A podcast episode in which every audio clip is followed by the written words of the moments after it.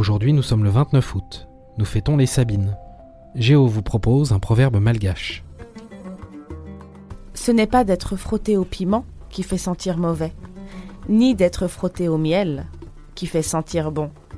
Ce sont les actes qui sont bons ou mauvais.